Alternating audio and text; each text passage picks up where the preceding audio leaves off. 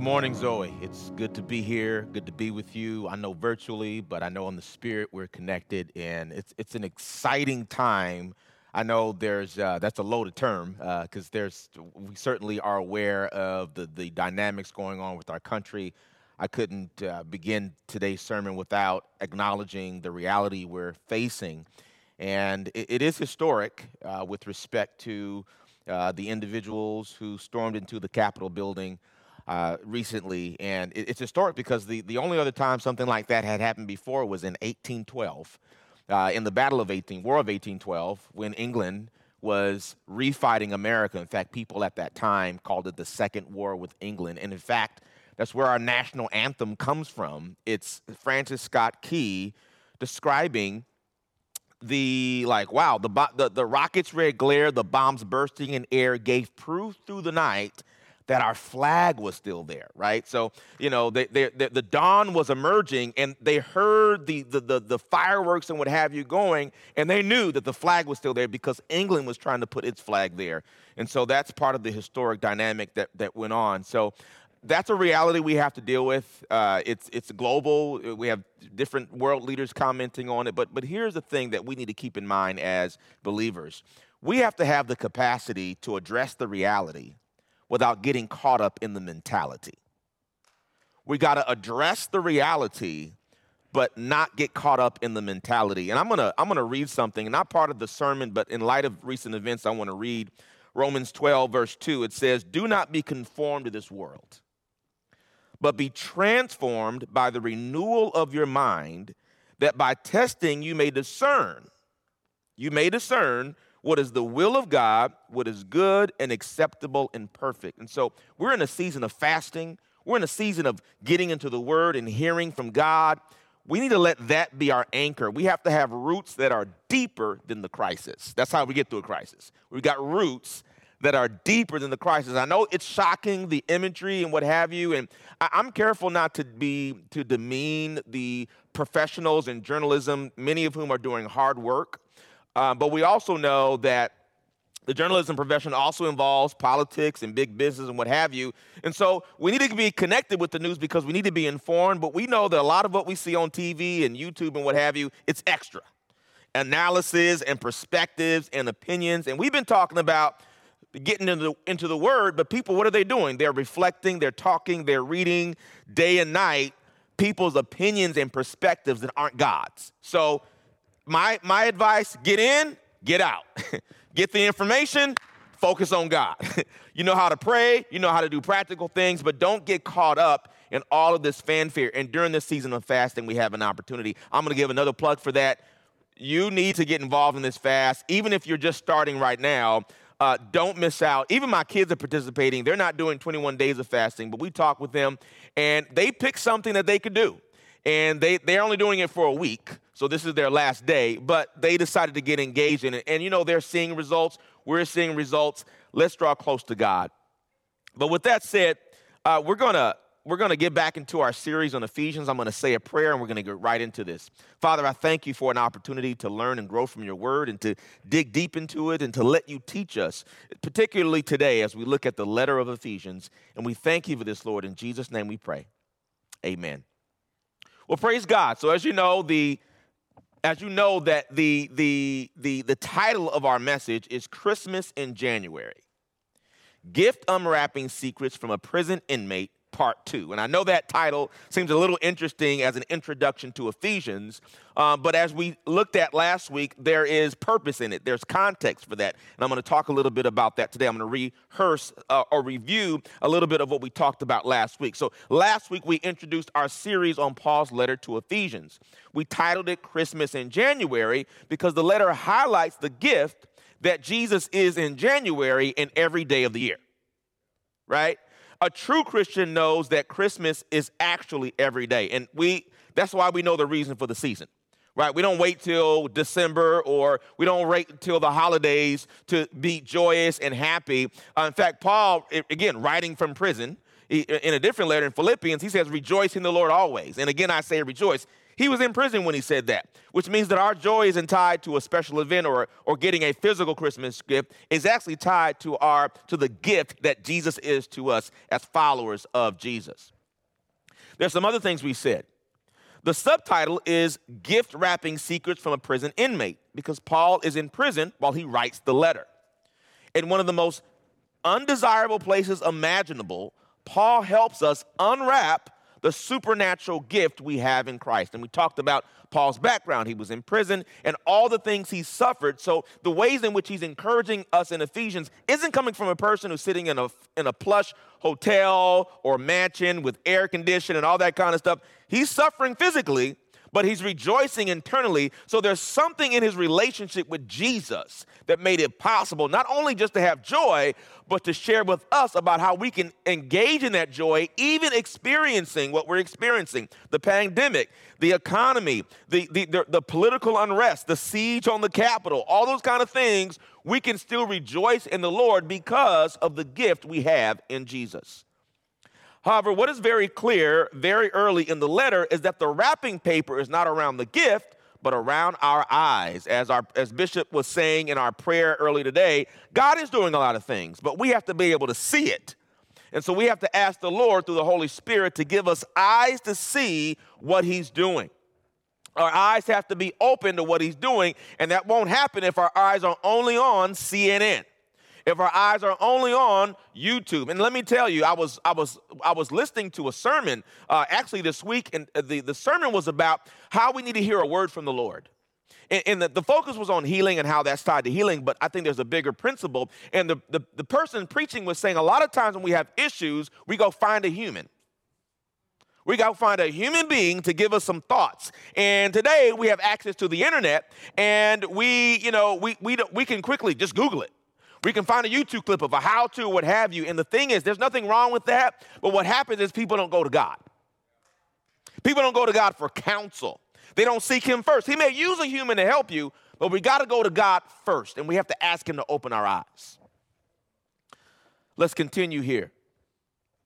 Accessing the gift that Jesus is requires that our spiritual eyes be opened okay? So we got to go to God for counsel. He has a perspective on this, and believe me, he's not sweating, he's not worried, anything like that. He's in control. In fact, in fact, Paul talks about that in the first chapter of Ephesians about how he works all these things together for his purpose. And we'll get into that next week.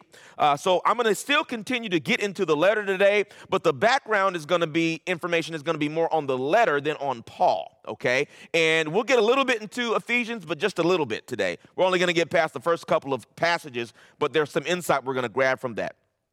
So, seeing the big picture in Ephesians, like most of the books of the Bible, many of us only read small excerpts of them but never look at them in their entirety. And so, if you've been following our fasting schedule and reading schedule, which you can see online, uh, you, you, sh- you, should have actually read the entirety of Ephesians by now. We are asking you to read it over and over again so you've get, gotten somewhat of the big picture. But before we look at the finer points of Ephesians, let's consider, consider some of the big ideas. So, first of all, Ephesians has six chapters that we can think about in two parts three chapters each. And there's I'm gonna I'm gonna talk about those divisions in different ways. So here's a few ways we can do it. So the first three chapters focus on what we believe, and the second three chapters focus on how we behave. The first three focus on what we believe, but the second three focus on why, how we behave. This is really important because a lot of times when people come are new to the faith and they come to Christ, the first thing we want to do is have them change their behavior. Well, you got to wear this and you got to do this and you got to do that. Well, yes, there are some implications for us following Jesus, but if we don't get our beliefs right, we'll never get our behavior right. It start off, it starts off with our beliefs. How we believe. Here's other ways of thinking about the two parts of Ephesians. The first three chapters focus on who we are.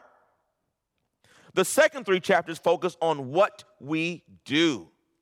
We need to get our identity in Christ. We can't find our identity in us. I know that it's very popular today for people to say things like, This is my truth, this is who I am, and I, you can say that if you like to, uh, if you like, but uh, according to the New Testament, we have to find our identity in Christ. And until that happens, we can't effectively live the life that we want to live. So, again, who we are, first three chapters, what we do, second three chapters. Here's another way of thinking about the divisions. The first three chapters focus on God's power, the second three chapters focus on our choices. That's my definition of Christian responsibility God's power, our choices. There's a God factor, there's a you factor. They work together. God gives us the power to be and to do and to perform, but then we have to make the decision. He's not going to have faith for us. He's not going to grow for us. He's not going to persist for us. He's not going to resist the devil for us. We have choices to make, but He gives us the power to do those things. Here are some other ways of thinking about those divisions. The first three chapters focus on our status in heaven. We have a status in heaven. We're citizens of heaven, Paul says, not so much in Ephesians, but in other letters, in another letter. And the second three chapters focus on our status in the earth. Again, we talked about when I was talking about the uh, recent events. We got to deal with the reality without being tied to the mentality. We have a, we need to have heaven's mentality on, on the earthly reality. Earth is experiencing some issues, but we can't engage in the issues from the mentality of the earth, we got to look at from we got to look at it from several degrees up, from from several feet up. Uh, uh if you've been through like seminars on leadership or what have you, they talk about the 10,000 foot level perspective. Sometimes we're too close to the issue and we don't see it from a bigger perspective. We got to have heaven's mentality where Paul says we're seated with Christ in heavenly places. And take, take that mentality to look at the earthly reality and we'll have a different perspective. Here's another way of thinking about the, uh, the, two, uh, the two divisions. The first three chapters focus on who we are in Christ.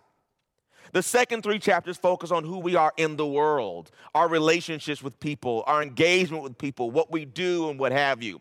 Again, heaven and earth, the reality of earth, the mentality of heaven, those things come together, the tension between the two. And of course, there are three metaphors which I'm, which I'm drawn to in a large part because of a theologian named Watchman Nee. In fact, I encourage you to even get his book, an amazing theologian from the early 20th century. And he actually has a book called Sitting, Walking, and Standing, and he uh, breaks down Ephesians. But the metaphors are sitting, we're seated in heavenly places, walking, walk in a manner worthy of your calling, and standing. Stand therefore when we resist the enemy. Those three metaphors are things we're going to be addressing over the course of our time in Ephesians. Well, let's get into Ephesians, okay? We're only going to get past the first two verses, and you'll see why, because there's some background information I'm going to provide about these things. So, Ephesians 1, verse 1. Paul, an apostle of Christ Jesus, by the will of God, to the saints who are in Ephesus and are faithful in Christ Jesus. That's the first verse of Ephesians. And so there's some interesting things here. I'm going to focus on that first phrase where it says, Paul, an apostle of Christ Jesus, but then there's a preposition by, by the will of God. Now, to many of us, that doesn't probably seem like a big deal. Okay, yeah, got whatever, whoever we are in Christ, that's by the will of God. But I think this has special importance in, with, with respect to Paul, right? Because I, he's asking for sure, er, certainly early in his ministry, and certainly other people might ask, why did God choose Paul? He, he, he wasn't he wasn't the um, he wasn't the kind of person most of us would have picked. Paul's past made him someone most of us would never choose to be an apostle. That's really, really important. And next week, we'll get into the language in Ephesians that talked about how God has chosen us, okay? But I think it's very much connected to the reality Paul is experiencing because he's chosen, yet he really does not have the material most people would choose. So for example, in 1 Timothy 1:15 it says, "This is a faithful saying and worthy of all acceptance that Christ Jesus came into the world to save sinners, and what does he say? Of whom I am chief." Of whom I am chief. Now, he's not just saying that to be theological and be humble and what have you. He really is, he really was a bad guy. Okay? He really was a bad guy before he met Jesus. And he's aware of that, knowing that he's been called to be an apostle. right? And so he gets he has he he encounters God on the road to Damascus. And all of a sudden, God calls him, and then this man that everyone had known to be a murderer and a persecutor of the church, he is he in my view, he's he's the replacement for Judas. That's what I think. I, the apostles picked somebody else to replace Judas, but you never hear about him later. I think that Paul was Judas's replacement. That's what I think. I, th- I think that's who God chose. Okay? But what an unlikely candidate. 1 Corinthians 15, 9 through 10, he elaborates. He says, For I am the least of the apostles. This is what he says in his own opinion. I'm the least. Why? Because uh, I'm the least of all the of, of I am the least of the apostles who am not worthy to be called an apostle right? Because I persecuted the church of God. He knows it. I mean, he's probably he may he may have even, he may have even run into families whose members of their families he sent to be executed, and now he's ministering the gospel to them. It's unfathomable. Now, you know, you got to think about this. Imagine someone you don't have high regard for. It might be the president of the United States. Imagine if he had a road to Damascus and God said, Now I want you to preach my gospel. And people would be like, Donald Trump? Donald, are you the one who was on Twitter and encouraging people to go to the Capitol building and him? It, I mean, I'm not saying it's the exact same thing, but it's a comparable comparison in terms of people like this guy? Really? God? Really? But what does he say in verse 10? But by the grace of God, I am what I am. And his grace toward me was not in vain. But I labored more abundantly than they all, yet not I, but the grace of God which was in me, which was with me. So ultimately, he ended I mean, you could argue he did more than all the other apostles. He wrote two thirds of the New Testament. The very apostle that seemed to be the least qualified to be an apostle. Why? Because one of the messages of Ephesians is we are who we are, not because of us, but because of grace. Nobody's worthy to be an apostle. Nobody's worthy to be a child of God. Nobody's worthy, but grace makes us acceptable in the eyes of God and gives us the capacity to do things we couldn't otherwise do. So your past is not a barrier to being used of God. It's not a barrier. And yes, if President Trump today wanted to turn his life to Jesus and get serious about God, God would use him too. Even someone like that. So what we see at times, you see you see evidence of the fact that Paul wrestles with the fact that for all intents and purposes, he's adopted. He's been adopted into a family and he feels like he's not worthy. But he gets over it because of the revelation he has about Jesus, which he then shares with us. He is reassured, reassured by what is revealed to him by Jesus Christ. Now, we're going to put this in some interesting context. Verse 2. Here's why Paul can be reassured. And it's going to take me some time to unpack this. So, so bear with me. I'm going to give you some uh, historical information about, uh, and to some degree about the verse, but the context of what was going on as we read this. So, verse 2, it says, Grace to you and peace from God, our Father and the Lord Jesus Christ. Grace to you and peace from God our Father and the Lord Jesus Christ. Really important, right? So, first of all, this is a common greeting from Paul. Peter has a similar greeting in his letters, but this is a, you know, you see this, the opening to his letters. So, in that regard, it's, you know, normal, okay? Uh, but in this context and with the his- history that I'm going to open up here, the word father is incredibly important. The word father is incredibly important, okay? So, first, I'm gonna tell you why it's important theologically, okay? we know, especially, and, and Jesus really makes this clear in the book of John, which this is the other book we're looking at closely this month. Bishop is teaching a series or expounding on the book of John during the, the during the noon Bible study, and I'm expounding on Ephesians on the Sunday service. But theologically, the Father is the source of grace and peace, which he shares with us through his Son Jesus. Notice, especially in the book of John, Jesus is very careful to say, I do what I see my Father do. I represent the Father. If you see me, you've seen the Father. So, really, the Father is the source. Jesus is the ambassador, but the Father is the source. And He is the source of grace and peace. So, in that regard, the grace and peace comes from the Father and Jesus, His ambassador, who is God, but as a human being, is an ambassador for the Father representing the Father's wishes, the Father's desires, the Father's intentions. Jesus is the ambassador of the Father. We see the Father through Jesus. Okay, so we understand that the, uh, theologically. Now, there are some cultural and legal and historical matters to be addressed here that give a context not just for this verse, but for the entirety of Ephesians. Now, Ephesus, the, the, the, the, city that Ephesians is written to, Ephesians are the citizens of, of Ephesus, is part of the Roman Empire. And I'm sure many of you have heard the term, when in Rome, do as the Romans do. Well, what that means is that's not necessarily applied to if you were literally in the city of Rome, but it applied to wherever the, the, the empire of Rome ruled. So if you were in Ephesus you were still governed by Rome, so you were in Rome.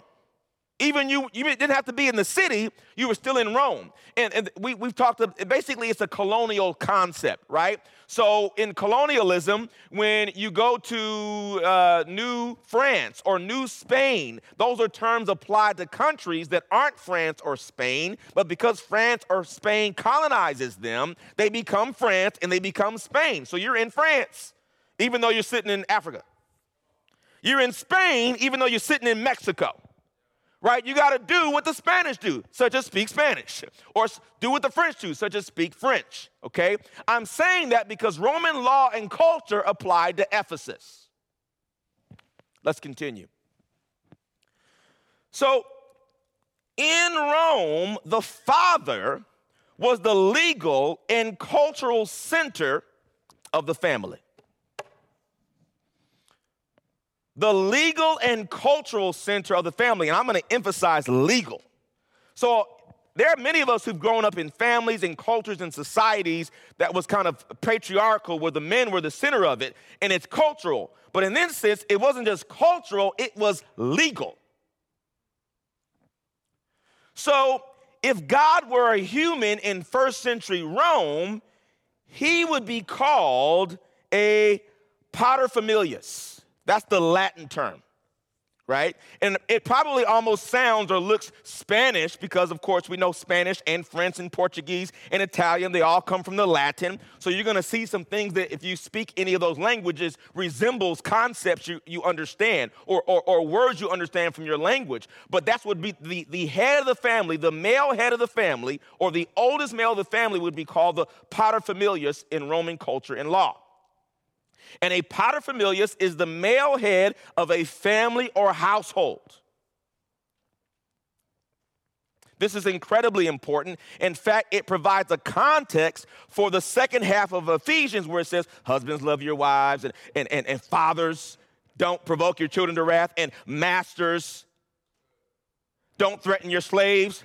The reality is, is that's probably in many cases the same guy. It's the same guy. That's not necessarily, in most instances, that's not three different scenarios. That's one person. The paterfamilias, the father.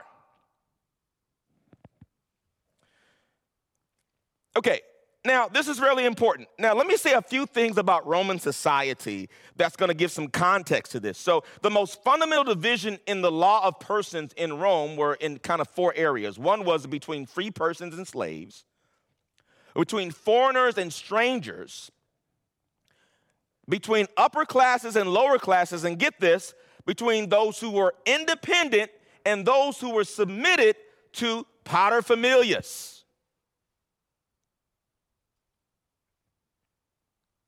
In other words, if you weren't the male head of a household, you had no legal independence. You were by law the property of the male head of the household, even the wife, even your kids. They were your kids, but they were your property. Just like slaves were.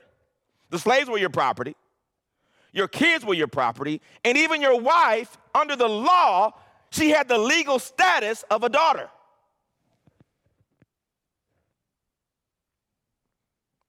So when Paul writes in Ephesus and he says, and he's talking about authority and submission with husbands and wives and children and, and parents and, and, and, and masters and slaves, these are legal things. These are legal things that he's, that he's engaging with. This was the law.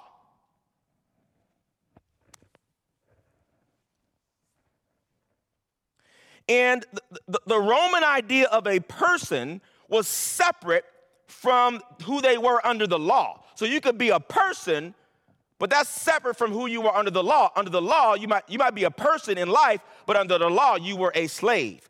And if you were a child or a wife, you were also, for all intents and purposes, property of the potter paterfamilias. In fact, you could be a grown man with your own kids, and you steal the property of the paterfamilias. Until he dies, you have no individual recognition under the law. And probably our, our most contemporary example of this is The Godfather. Uh, uh, that, that, that's, a, that's an old movie, I believe, the late 1970s or early 80s, whenever it was made. It's a good movie, you should see it. And really, the, the, the, it's about the Italian mafia, right? But, but really, the Italian mafia is a crude example, is a crude uh, uh, of how it operated. In fact, of course, the Italians are kind of directly connected to the Romans, right? And so it's passed down that way. In fact, uh, other people from who speak Romance languages like a, uh, uh Portuguese or French, particularly Spanish, Spanish-speaking communities, you get the concept of machismo. Machismo, right? That concept, you, you, inherited the Latin based language, but also there's the cult, that machismo concept originates from Rome, where there was the male head of the household, the paterfamilias, and he was the Don. If you've seen The Godfather, you know about the, he owns everybody. You can't cross him. In fact, the, the paterfamilias, they had the legal power to have their children executed. I mean, they were like emperor. They, they, they, they could do whatever they wanted to, to do to you. Which is why, when, when, when, when, so when you see in Ephesians, it doesn't say mothers don't provoke your children to wrath, it says fathers because they could be dick. I mean, they could they could they can pull you out of the inheritance. They can have you scores. They can have you killed. They can threaten you. And so the whole idea of loving your wife, that that that I mean, she was property. She played a role in the household. And in fact, most marriages at that time, she would be a teenager um, and then he he might be 20 something years old. There was a huge age difference. And so he's probably participating in the parenting of his wife. That was the dynamic. And so the whole concept of loving her like she's a person is revolutionary. In fact, the look at what Paul, I mean, we're not going to look at it closely now, but even if we look at Ephesians, Paul is very careful. He addresses the wife directly. He addresses the child directly. He says, Children, obey your parents. He addresses the slave directly. That's revolutionary because under the law, they didn't have any recognition. If you wanted to get to them, you got to talk to the, to the paterfamilias. But to talk to them directly meant he recognized their personhood and their value in God's eyes.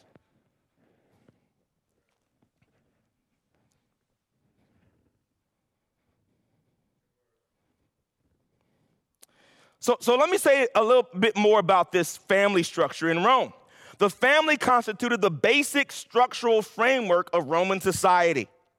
The Latin term familia mean, essentially means household. It can refer to both persons and things. It encompasses all persons who are under the power of a single head, the paterfamilias. And in a broader sense, all relatives by blood or marriage, the in laws, the cousins, they're your property if you're the paterfamilias. In uh, the Godfather terms, it's the Don. Or another movie is American Gangster, played by Denzel Washington, uh, played by the real life gangster Frank Lucas. If you've seen that movie, it's a little graphic. It's a little graphic, okay? But same concept. He, and he and he learned his game from, from the from the mafia too, right? So he owned the family, and you see in the movie, if his brothers did something wrong, he would beat them.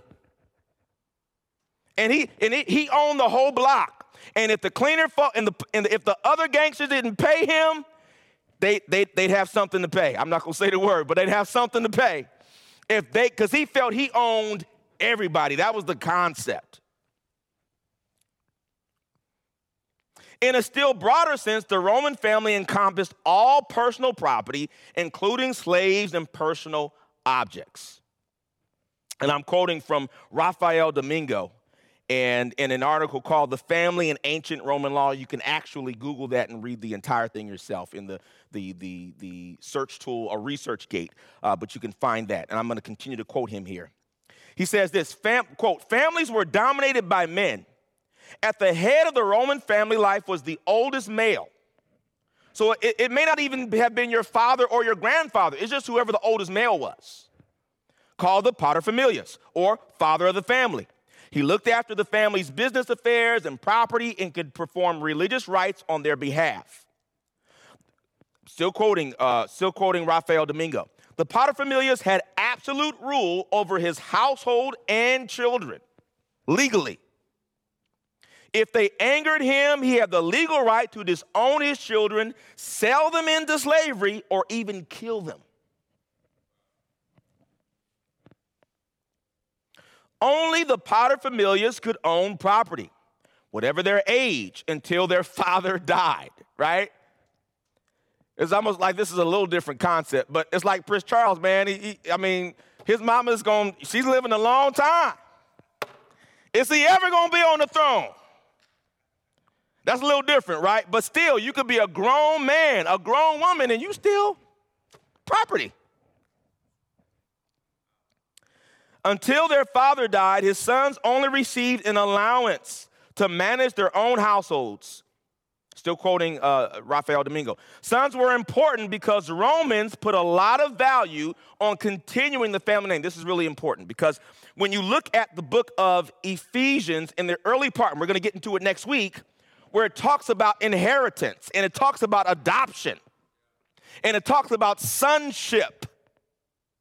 Here's where that language is really important, right? The Romans put value on continuing the family name. If a father had no sons, then he could adopt one, often a nephew, to make sure that the family line would not die out. So when Ephesians in that first chapter talks about sonship, that's what it's talking. Paul is using the language of Roman law and culture to explain heavenly concepts. So the heir essentially is the favored son. So if you look at the Godfather movie, uh, the, the Don had all these sons. And they were in the mafia, but then he had one son named Michael. He didn't want to be in the mafia. He was doing something else at first. He was the most unlikely candidate. But the most unlikely son became the heir. So you had the Don and you had Michael Corleone. That is reflective of God the Father and Jesus Christ. You got God the Father and you got Jesus Christ. Just like the Don and Michael Corleone. But the God of the but but the but the but the real God Father who is a good, good father, like the song says, he's not making hits for death, he's making hits for life. He said, I've chosen you And like the Don, he says, I'm gonna make you an offer you can't refuse. And, and, and, sometimes the Don will say, Well, I, I, have ways to make this a little bit more convincing. Uh, I'm gonna bring the Holy Ghost involved. I'm gonna get the Holy Ghost involved to see if that might help you and persuade you that I'm a good, good father. Maybe your paterfamilias abused you and treated you wrong, but the father says, I'm good. And I got a son, and he's my favorite one, but guess what? I can give you the status of the favorite son. You, you, you may have been born in a family that didn't treat you right, but in Christ, you can have the status of the favored son. I'm adopting you. You see, adoption in our culture has negative connotations. In the Roman culture, it didn't. In the Roman culture, it meant that you were elevating your status. If someone wanted to adopt you, that means they wanted to make you the heir. They wanted to bring you into the family. And what I have, you have. I, all this is for you. In ancient Rome, adoption was not a sign of second class citizenship, but of first class family privileges. In ancient Rome, adoption generally meant you were elevating your status. This is because the biological relationship was far less important than the legal one. Because your biological kids you can sell, I mean, it didn't mean very much. But the one you legally adopted, you care about. Because you're doing that because you want to continue the family legacy and bloodline. Maybe your blood, maybe your blood relatives, maybe they're not acting right. But you got a nephew, you got the vision. I'm gonna bring you into the family and you'll be the heir. I'm gonna quote here from a uh, William Barclay. He's a, uh, you can actually look his, at his Bible commentary online from the William Barclay's Daily Bible, Study Bible. I'm quoting him. He says, "When the quote when the adoption was complete, it was complete indeed." The person who had been adopted had all the rights of a legitimate son in his new family. And check this out completely lost all rights in his own family, in his old family, right? So when you were legally adopted, you were a son. You weren't a stepson, a partial son, a kind of son. You were a son. And you were no, you didn't, you didn't take on your old family's name, none of it.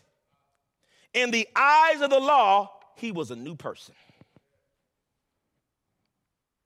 So new was he that even all debts and obligations connected with his previous family were abolished as if they had never existed.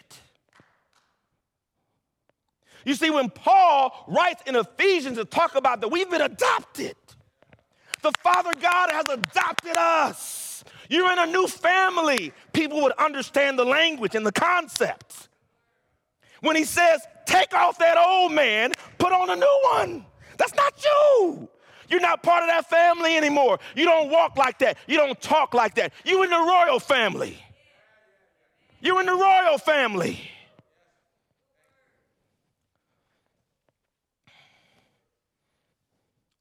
See, this inheritance thing is powerful because the family and household were property, they were also inheritance.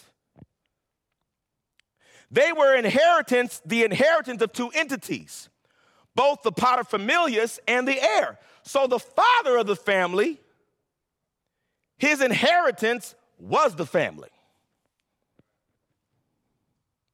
And then if you were the heir, you inherited what the father has. So in the first chapter of Ephesians, you'll see language that says that Paul is praying that we understand the glorious inheritance that God has in the saints, God's inheritance. God's inheritance. We're his inheritance. We're his inheritance. But also, we have an inheritance because we now have the status of the favored son. In, in Ephesians 2, it says we can sit next to the favored son in heavenly places. It would be like the Queen of England adopting you and sitting you right there next to Charles and William. You right up there. You one minute you living in Whittier, California, the next minute you in England, sitting on the throne. Why? Because God chose you. you there's nothing that qualified you because God chose you. God selected you. Why? Because He loves you. Why does He love you? Because He loves you. Why does God love me? Because He loves me. There's no reason. He just loves you. He just loves you. He just loves you.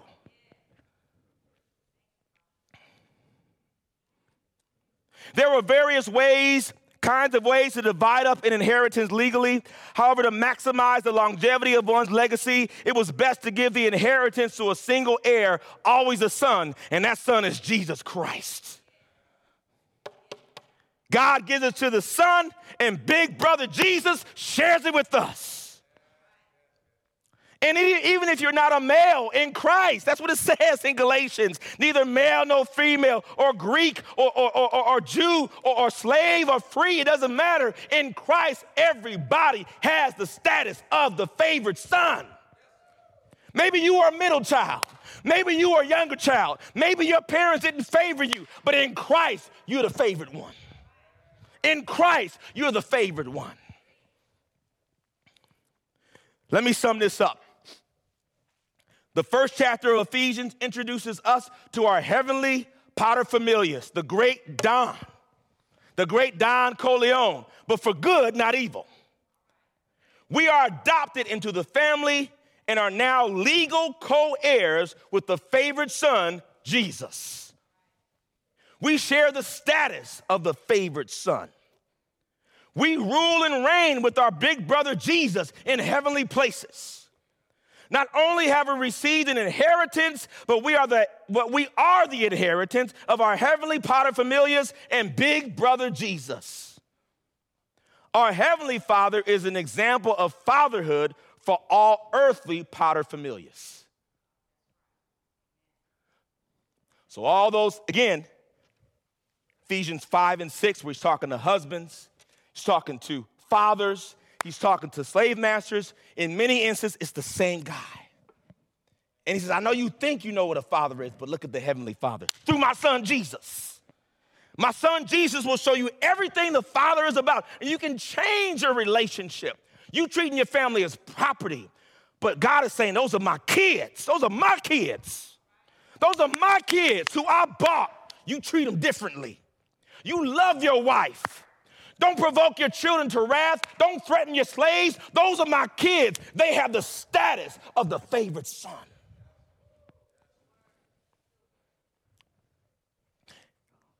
And in, and in the process, those paterfamilias, when they become Christians, they become more like the Heavenly Father through Christ Jesus.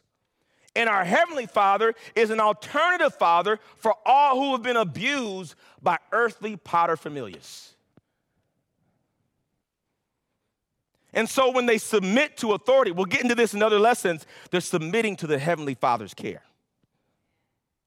It seems like when we look at this from a 21st century perspective, we look at these verses and we think it's being, you know, it's archaic and they're, they're, they're backwards. But God chose to use this society to communicate revelation to us. And what was happening as they were submitting is they were submitting to the Father's care.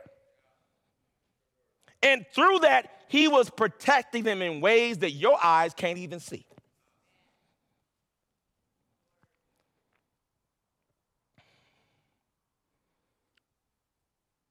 And isn't that the theme?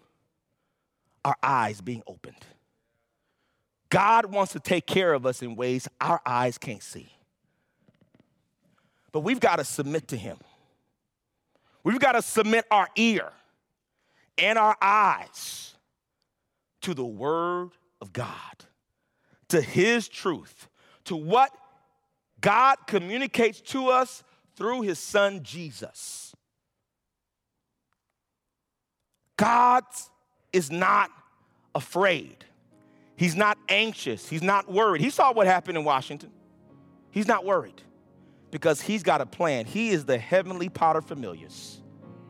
And his thoughts for us are good, not evil. He's not trying to kill us. He's not trying to scourge us. He's trying to bless us. If you look at Ephesians 1, uh, it's the blessings are redundant. It's blessings from this direction, blessings from that direction, blessings here, blessings. He just wants to bless us.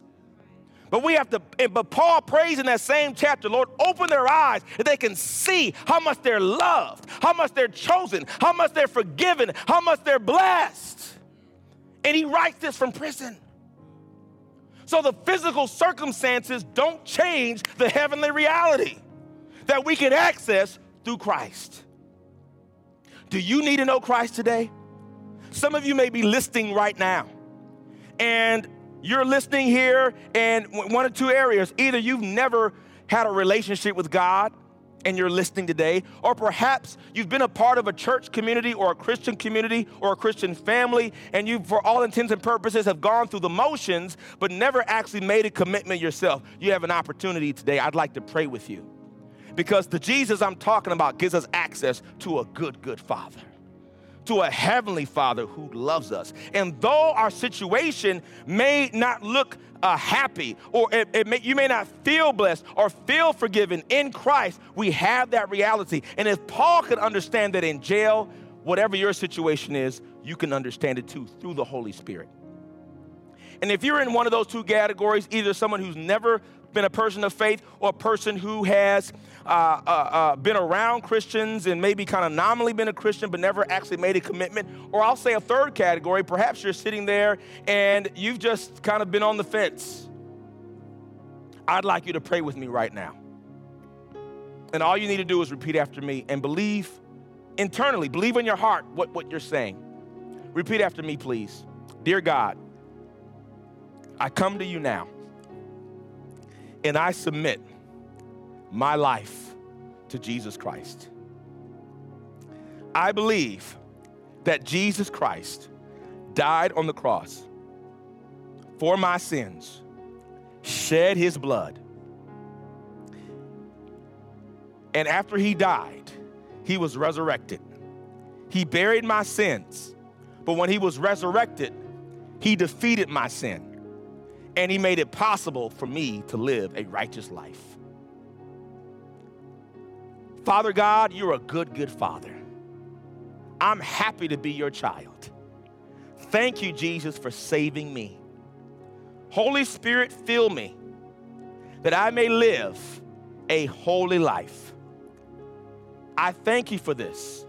In Jesus' name, amen.